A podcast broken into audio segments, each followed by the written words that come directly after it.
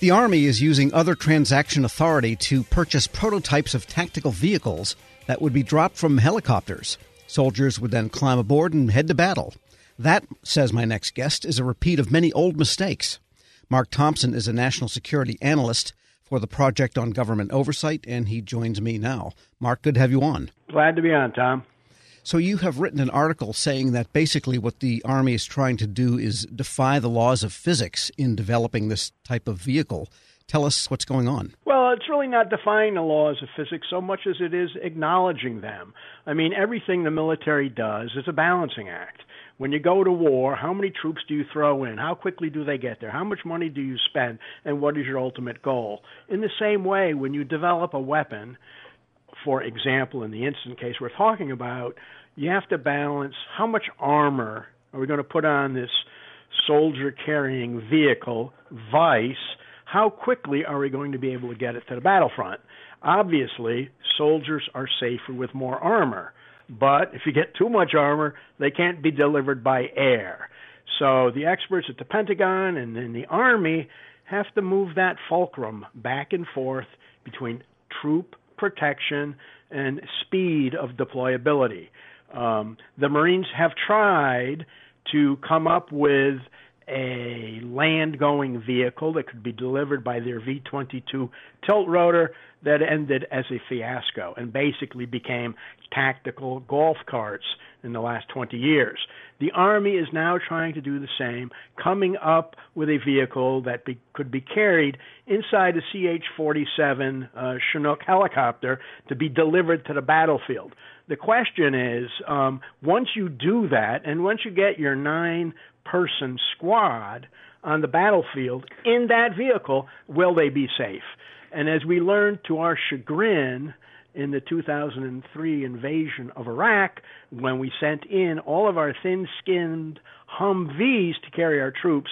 They were sitting ducks for a variety of IEDs and other $100 crudely made weapons that killed hundreds of them, which led us to spend sure. Uh, tens of billions of dollars on MRAPs, mine resistant ambush protected vehicles. And the concern here is simply we're going to repeat that. And you've posted some videos, and it shows one of these vehicles being driven. And the thing I noticed about it is it has it's fast and it can hold several soldiers, but there are no windows or doors on it. It's basically an open cage, and so it doesn't look very protective. That's what you're getting at. Well, uh, I, I mean that's a that's a very fair point. Obviously, for the new Army vehicle, when you read the technical specifications and you ask about, well, how are the soldiers protected once they're on the battlefield, what the Army tells you is they'll be going fast. In other words, their mobility will outrace enemy bullets. And if you're the father or the mother of a soldier, you might have concerns about that. The fact of the matter is that on this vehicle, the sole protection offered our soldiers will be their helmets, their body armor, and uh, whatever else they can carry in their personal kit. The vehicle will not have any protective uh, armor on it. And so the question becomes just as it was in a recent uh, bad incident in Africa when we lost four soldiers, um, they had opted to go in without armor. They were killed. As soon as that happened, everybody threw up their hands and said, We can't let that happen again. Well, just like the Humvees in the Iraq invasion, um, they stopped doing that. And the same thing's going to happen here with this new program. We're speaking with Mark Thompson. He's National Security Analyst for the Project on Government Oversight. And speaking of that balancing fulcrum, you also point out that the carried weight of the average soldier keeps going up. And in some cases, I think their full battle kit weighs something like more than 100 pounds that they're carrying on them. And that's also a concern the Army is dealing with. This would seem to mitigate in favor of keeping the weight on the soldier rather than having it. Yeah, I mean, the, yeah, the problem, Tom, here is that the Army's response to that notion is to come up with robotic mules that will basically go into combat with soldiers carrying all their gear.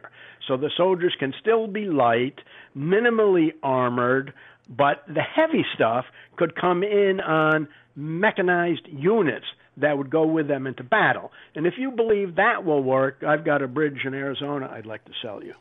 And what about congressional oversight? Has there been any question of this program to deploy these vehicles and and whether it's going to lead to the right outcome for at any amount of money? Well, I, I think the, the key thing here is this is in the overall scheme of the military a pretty small program. It's not going to cost you know hundreds of billions of dollars like the F-35, which tends to attract the most attention. And plainly, what you find in these smaller programs is the people who scream the loudest about it are those in whose districts it is made, vice the other members of Congress who really don't care that much. And let's face it, um, Today's Congress is basically a rubber stamp for what the military wants because to deny the military what it wants in today's political environment is deemed as being unpatriotic, and no lawmaker wants to be seen as being unpatriotic. Well, yeah, that's a bigger issue. But getting back to the items that might be dropped from a helicopter, is there any stopgap or any point at which you're aware of that the Army would say, I don't think this is going to work, and they would stop the program, or does this is this one of those like the F 35 with irrespective of how many problems it keeps encountering, they get so far in, they never back out?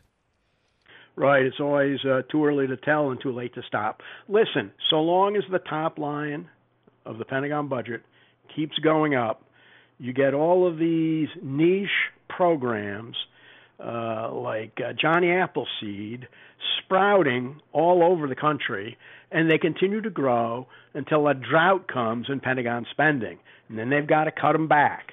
And this obviously is one that would be ripe for such a cutback if budgets began to shrink.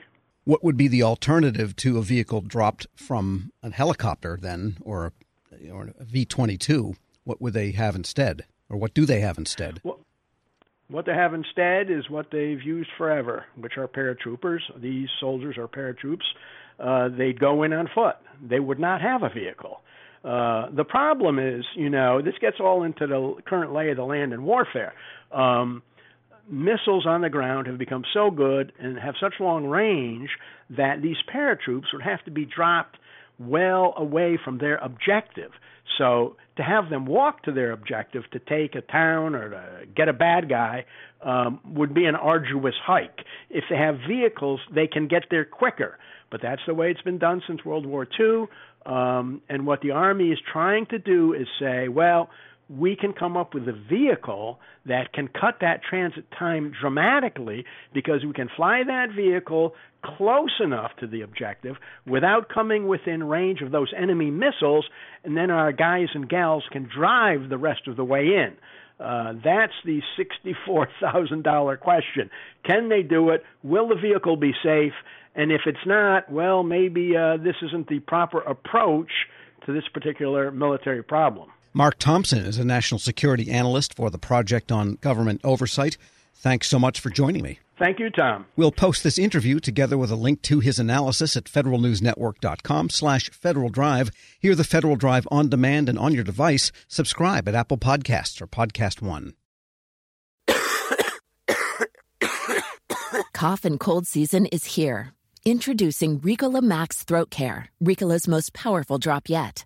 It's the best of Swiss nature wrapped around a powerful liquid menthol center for maximum relief from your worst cough and sore throat. Maximum nature for maximum relief. Try the new Ricola Max now, available in the cold and cough aisle. Ricola. It's in our nature. Grab a 30-day free trial of Live by Live Plus, and you'll get unlimited skips, commercial-free music, and all of the podcasts and live streaming events you can handle. Visit livexlive.com slash podcast one to learn more and start your free trial.